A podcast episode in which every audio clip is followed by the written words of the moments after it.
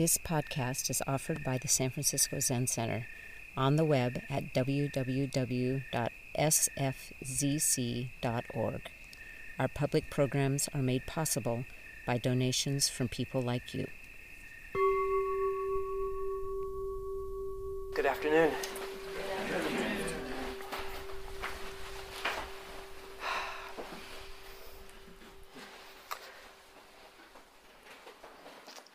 Well, there's a uh, famous, um, well, first of all, welcome to day one of the two week seminar um, of the models of awakening. Um, but instead of the two weeks, we're going to squeeze it all into one hour. But we'll see how that, we'll see how that goes. Uh, but I was thinking, uh, you know, there's a famous passage in a, in a koan about, in a koan about, you know, reaching for your pillow in the middle of the night, which I, I think of as a, an image of full functioning, something about full functioning. By our body knows where the pillow is, even though we're not using our conscious mind. And uh, last night, in the middle of the night, I woke up recognizing that there's a funny way that I've noticed that whenever I'm going to do something like this, I can feel my body sort of preparing in some way. And, and last night, uh, in the middle of the night, uh, the, I woke up thinking, I still don't know what I'm going to talk about. I'm not prepared. And then the next thought was, uh, I've been preparing my entire life for this talk. I've been preparing my entire life for this talk. And, and, and in some way, there's something about um, and, and when I when I had that thought, I felt like um, our lives are so much bigger than we usually make them, and that the the thought of I'm not prepared was a kind of narrowing, and the thought of oh, my whole life has been preparing for this um, for this moment. You've all been, been you all your entire life has prepared you for this moment and every other moment as well. Right? So, something about this uh, practice of opening, opening our hearts, opening our hearts and opening our minds. And uh, yeah, after, after considering many, many topics, um, I think what I, what I really want to talk about today are the, the seven factors of awakening, which apparently I did a little quiz on the bridge last night, and, and even very studious people here were not familiar with these seven factors of, of awakening. Uh, but I want to start with a, uh, a Suzuki Roshi quote, or it's kind of, it's, it's not exactly what he said, but I've, I've changed it a bit, but it's the, it's the spirit of what he said, where he said, uh, the purpose of our lives is to cross the shore from confusion to waking up. The purpose of our lives, right? So I find a lot of people seem to wonder what their life's purpose is. And I really like that, that the purpose of our lives is to cross the shore from confusion to waking up, confusion to freedom. But then, you know, in his very uh, enigmatic way, he goes on. That doesn't stop there. Then the next sentence is, and the secret. And the secret is that we cross this shore with every step we take. Right? The purpose of our lives is to cross the shore from confusion to awakening, and the secret uh, is that we cross this shore with every step we take. And and I keep coming back to this, uh, this apparent tension between acceptance, acceptance and discernment, acceptance and discernment. And so it's a little bit like uh, discernment is we cross, you know, the purpose of our lives is to cross the shore, and acceptance is we're already there. We're already, we're already there.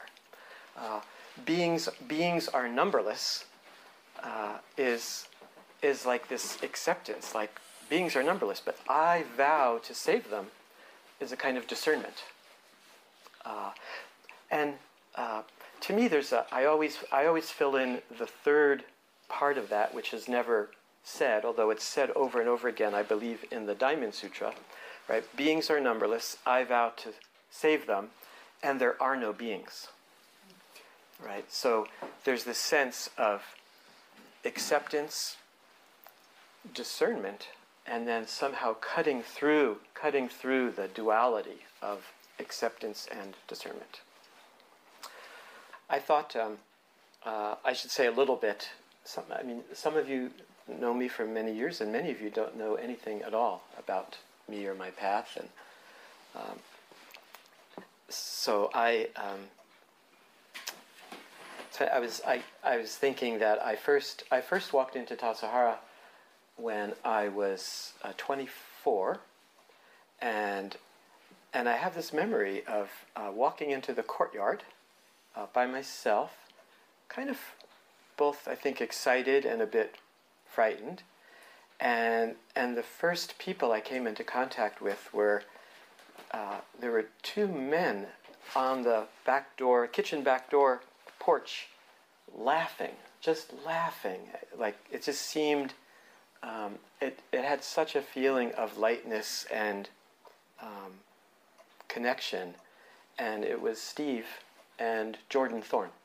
Uh, Steve was the Tenzo that summer, and um, and I was the uh, and Jordan Jordan was the Fukaten, and I and then I got to work in the kitchen as the dishwasher uh, back in the days when the dishes were all done by hand uh, in, in the kitchen.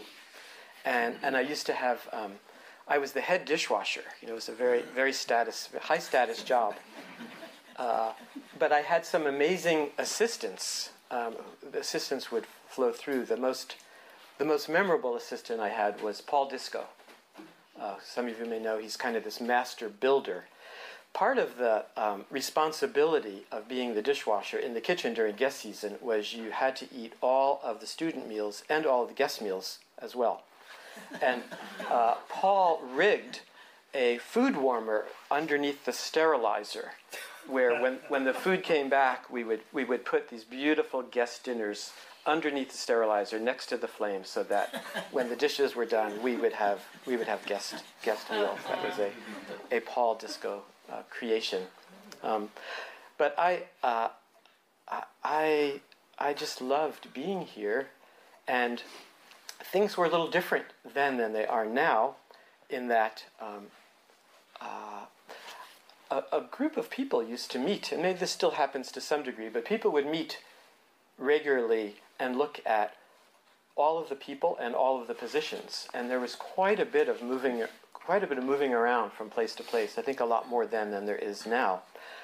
after I was here for a year and a half, I was um, approached by the director and said that it was time for me to leave Tassajara and go to Green Gulch. And I said I wasn't ready. And he said, We're not asking you. and, and, um, and then uh, the second part of that, and we want you to be in charge of the draft horse farming project at Green Gulch. And I often say this little joke, you know, that I, I thought they misread my resume. Uh, the fact that I was from the Garden State seemed to think that, that, I knew something about farming, and that I was pretty good in gymnastics, uh, particularly the horse, um, in, in, high school and college. Uh, but I, had, I knew nothing about farming or, or horses, but went to Green Gulch and, um, and found that I loved doing things with my hands and, and re- kind of remembered that. Um, you know, my father was an electrician you know, growing up in New Jersey, and he was always doing things with his hands, building things. And I think he very, I think it was quite intentional that he didn't want me to do that. He had this image of me being a know, white collar worker, a doctor, a lawyer, or something, I, I suppose. And there I was, you know, with horses, mm-hmm. and, and I learned to sew harness and you know, and feeding horses and driving teams, and re- I learned to weld, and I was just like in, uh, I felt in my element bodily there. But then, of course, um, three years later, I got tapped on the shoulder again and said, "It was we want you to come to Tassajara, and we'd like you to be the um, the fukaten, the assistant to the head cook." And that was I spent a year with Tia Strozer as the tenzo, and then the following year, uh, I was the tenzo, and uh, Gil Fronsdal was my fukaten. And to this day, whenever I see Gil, he calls me boss. and um, I mean, one of the uh,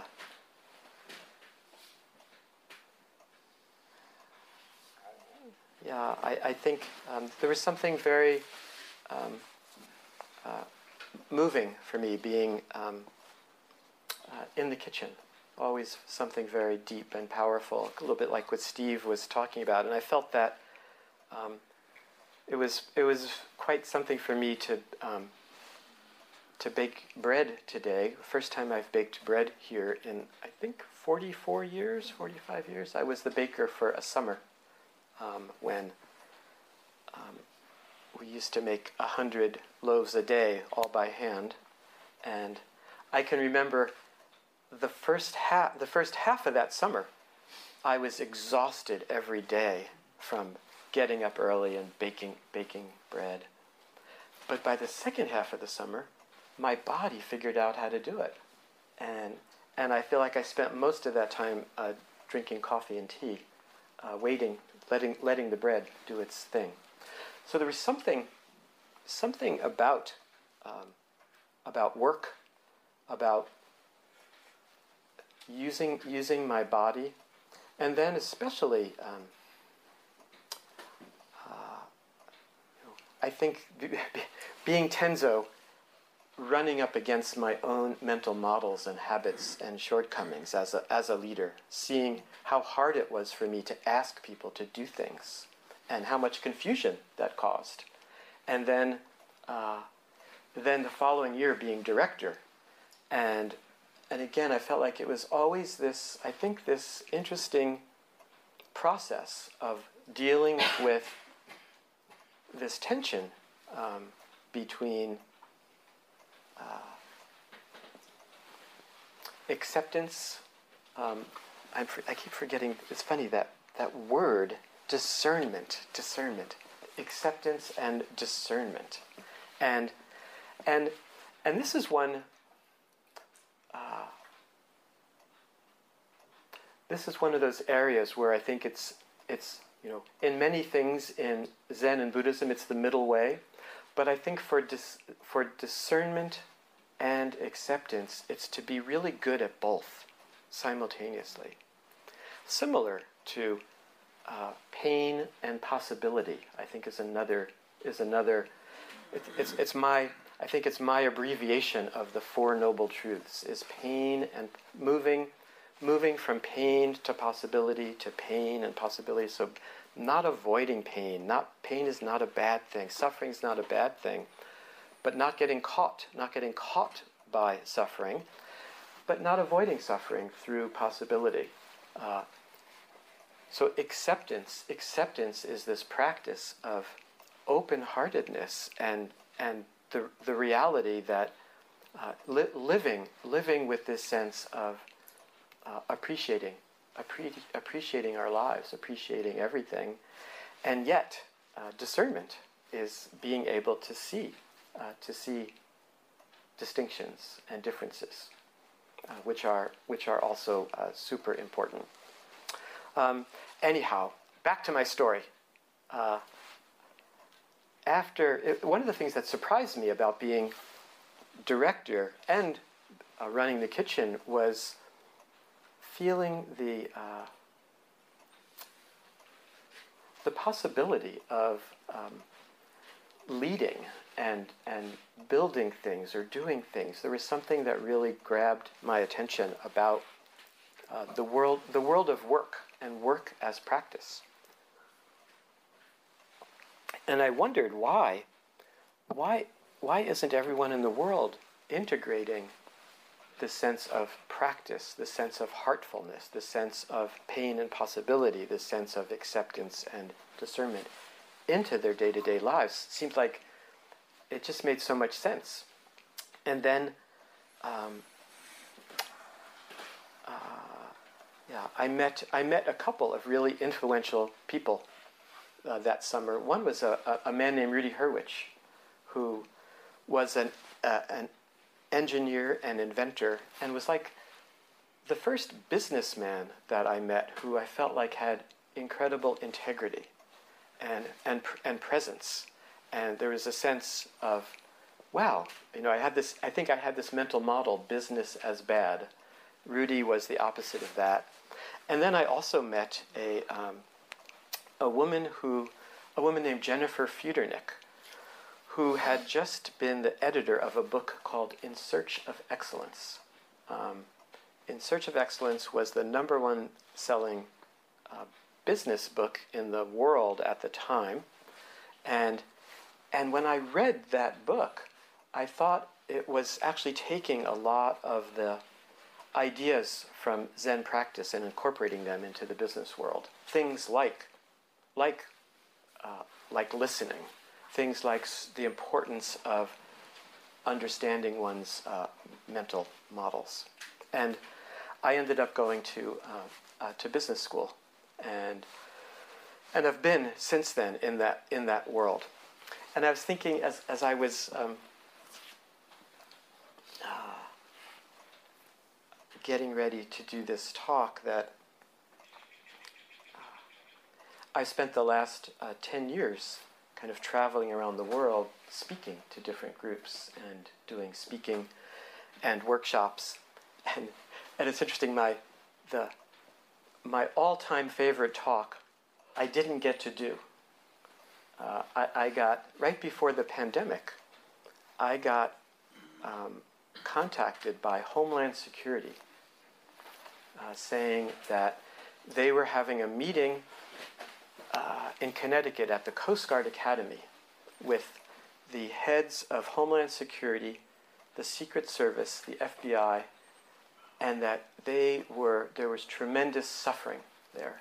Homeland Security, 250,000 employees, and the highest suicide rate that they that they've ever had under uh, Donald Trump. I mean, imagine having to carry out those crazy orders. And um, I was really looking forward to you know, meeting with those people and speaking with those people. And I did, I did once, um, I did once get to teach mindfulness at the CIA, uh, which was super interesting. And um, actually, I was so impressed. I was so impressed with the people there. And outside of the room where I was uh, doing these trainings was a Thich Nhat Hanh quote.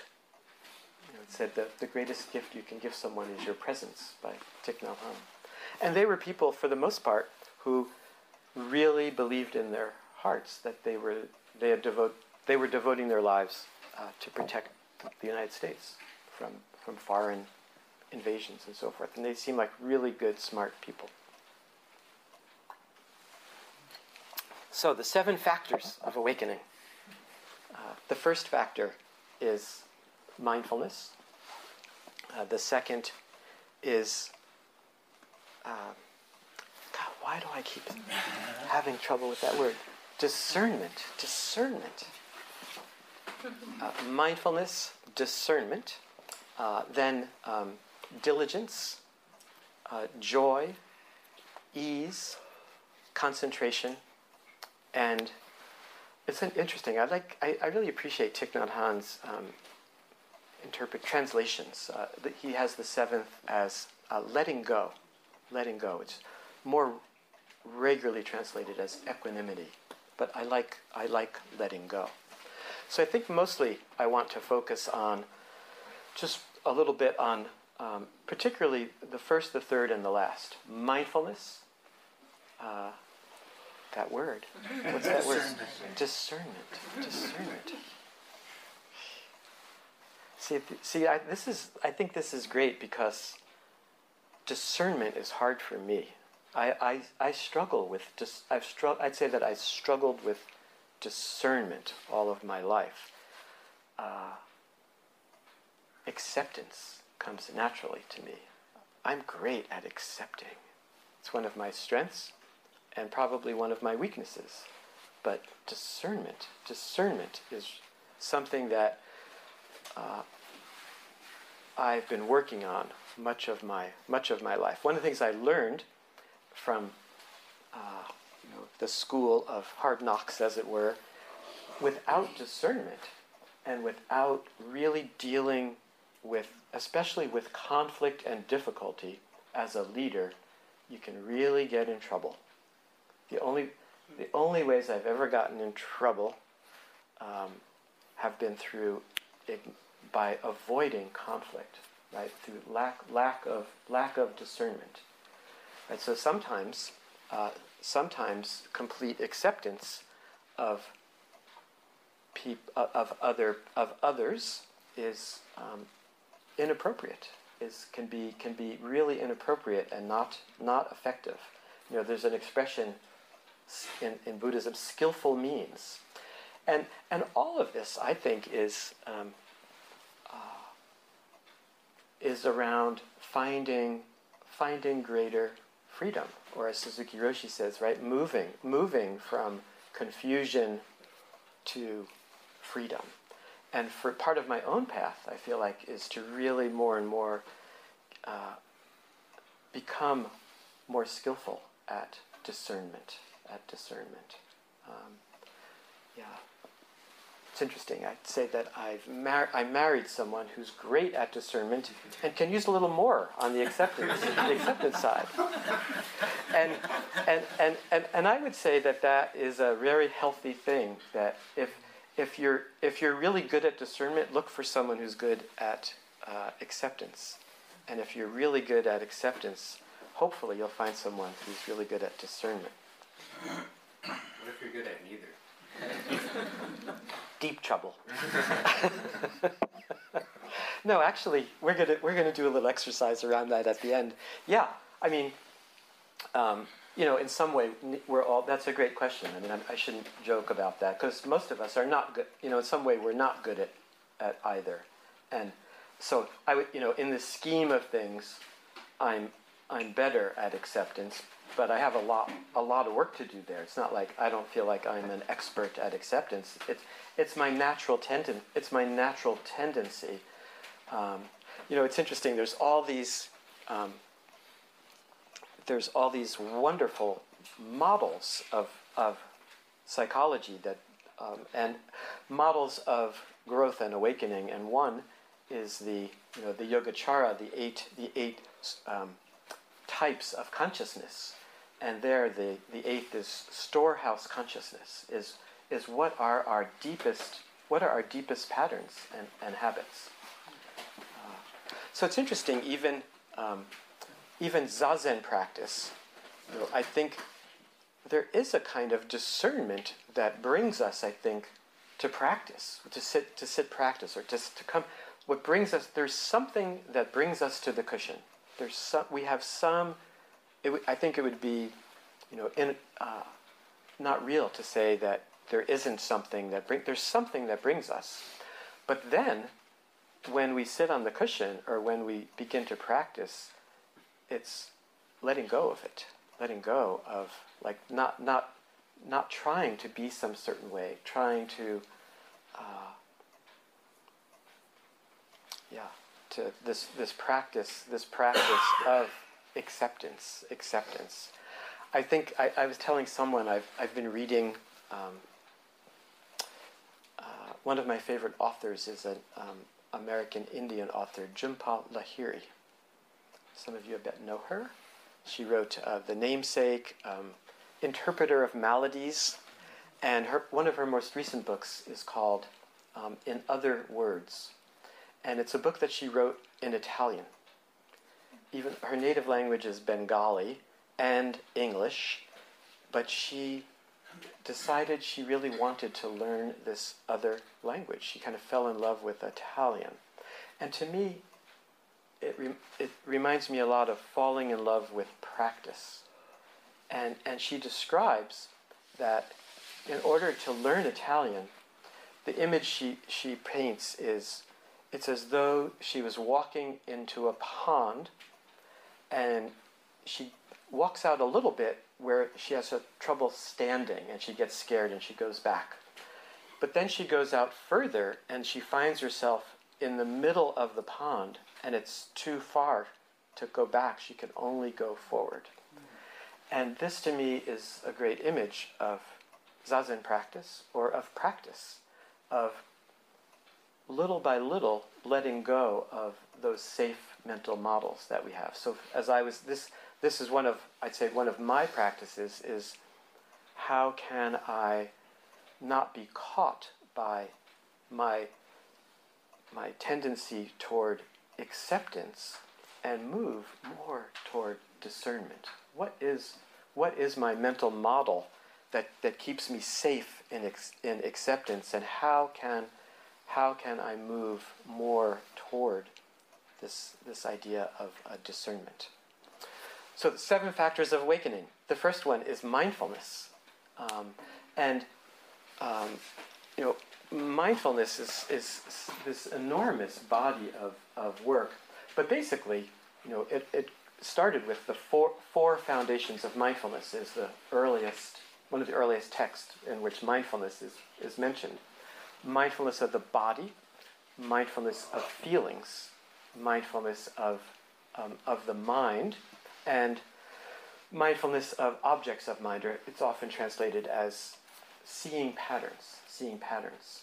So it's interesting um, that a, a, lot of a lot of Buddhist practitioners forget how important feelings are, right? So one of the uh, one of the um, seminars that I'd like, love to give is on emotional intelligence and, and the study the study of our emotions, um, and and I think there's so much overlap between um, stu- I mean, in some way,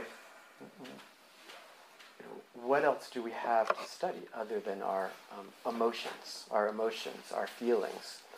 And our feelings are in the in the body and and and in the mind, right? So mindfulness. You know, I uh, a a CEO client of mine the other day said, "I'm so tired of I, I don't I don't want any about this mindfulness stuff. Um, I just want to know the whole picture." And I said, Great. That's a great definition of mindfulness. the whole picture. The whole picture. What you're feeling, what you're avoiding, your pain, your possibilities, what the people you're working with are feeling, avoiding, their pain, their possibilities. Let's really look at the whole picture. We don't have to look at mindfulness. So I actually think that's a great uh, definition of mindfulness. The aspiration to know the whole picture. The whole picture. The second, um, the second factor of awakening is discernment, which I think is really interesting. That mindfulness is first, and then discernment is the um, is the second, right? So discernment, um, you know, things, and and I think uh, I've noticed that there's um, it's it's hard for a lot of people. I mean, Zen Zen tends to, I'd say, really it looks like Zen practice emphasizes acceptance, and the discernment piece tends to get short short drift. Um, it's it's um, yeah, beings beings are numberless. I vow to save them. Well, how many are you saving? What are you doing to save them? What what what does that actually mean? Or delusions are inexhaustible. I vow I vow to end them. I think, you know, the beings are numberless and delusions are inexhaustible can be a way out of what are we actually what are we actually doing? What are we actually doing to help other people? What are we actually and and it doesn't have to be a lot of people. You know, it can be one person, um, and um, and to really be as much bring some discernment to what our own delusions are and how we are working with those with those delusions with some uh, with some precision right? So a little, a little more precision in our practice for many of us. I'm talking to myself here. But you know, what's interesting to me, under, underlying, underlying all of these practices, I'm more and more getting the feeling it has to do with uh, self-love. That all of these practices, I think, the more we can love and accept ourselves, and have some discernment about how we're how we're doing, but with with self love being the container, um, and uh, and it's interesting. I, I notice this more and more in the world of leadership and in the world of work that the the, the number the number one quality that I find people need to develop is self love. So it's interesting, you know, in, in this this tension between uh, acceptance and discernment. You know, there's um, if it, if if you notice that there's some discomfort there, this is good. I would say I would also say that the the, the a really important quality of practicing is to not avoid discomfort, right? Because there's some discomfort in this idea that I need to develop more discernment, or I need to develop more acceptance, or uh, or, or any of the things that I'm uh, wanting to do better, or grow, or or develop. Uh, staying with it, staying with it, or that image of being out in the pond of Jhumpa Lahiri, it's uncomfortable, right? Being it's it's it's a little scary, it's a little uncomfortable, and I think this is why we need community, and I think this is why teachers um, are so um, valuable. That we have that we have friends, we have support, um, we have other people that we're working with, that we can uh, help each other through uh, through this sense of uh, discomfort. There's a, um, yeah, so anyway, mindfulness, discernment, and the last, uh, letting, letting go. Uh, letting, letting go, or equanimity. So in some, in some way, all of these are uh, meant to support our practice of self-love, but also I think it's important that we uh, keep coming back to what can we do to influence the world in a positive way? What, what can we do to influence the world in a positive way? I'm really glad. I, have been, um, during breaks, I've, I've managed to read two of these books here. Um, I, I read Earthlyn's, Earthlyn's book, which is phenomenal and I also read uh, Ruth King's book.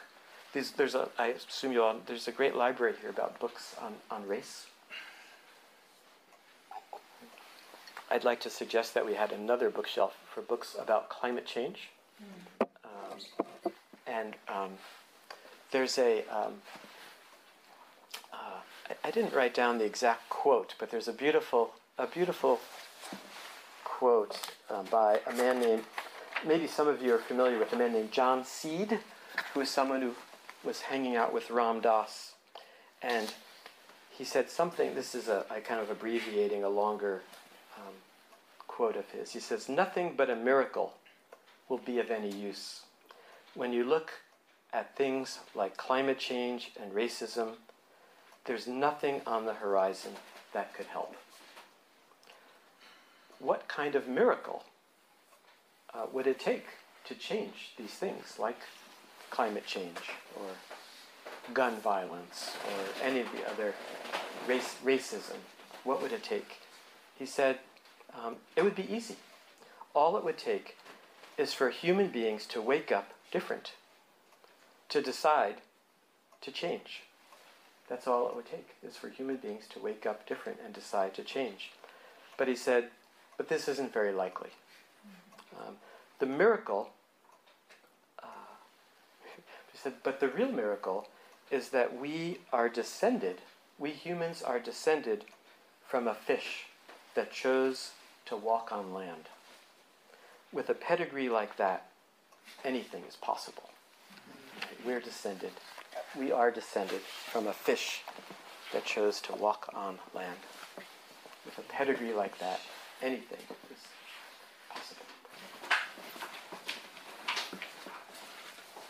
Yeah. Just a question. I'm really struggling with the word discernment. Is it just the, the word, um, what do you mean by discernment? Yeah. So what I was thinking, uh, I was thinking, I, I could have, I could have had used a little bit more discernment in describing discernment. Um, so, for example, I would say, um, in Rinzai Zen, there is a program of koans that you have to work through. And there's a kind of discernment that the teacher makes of the student. Did you, did you penetrate that koan? Mm. It's a discernment practice, I, I would say. As is another example would be I don't know if you're familiar with the ten ox herding pictures.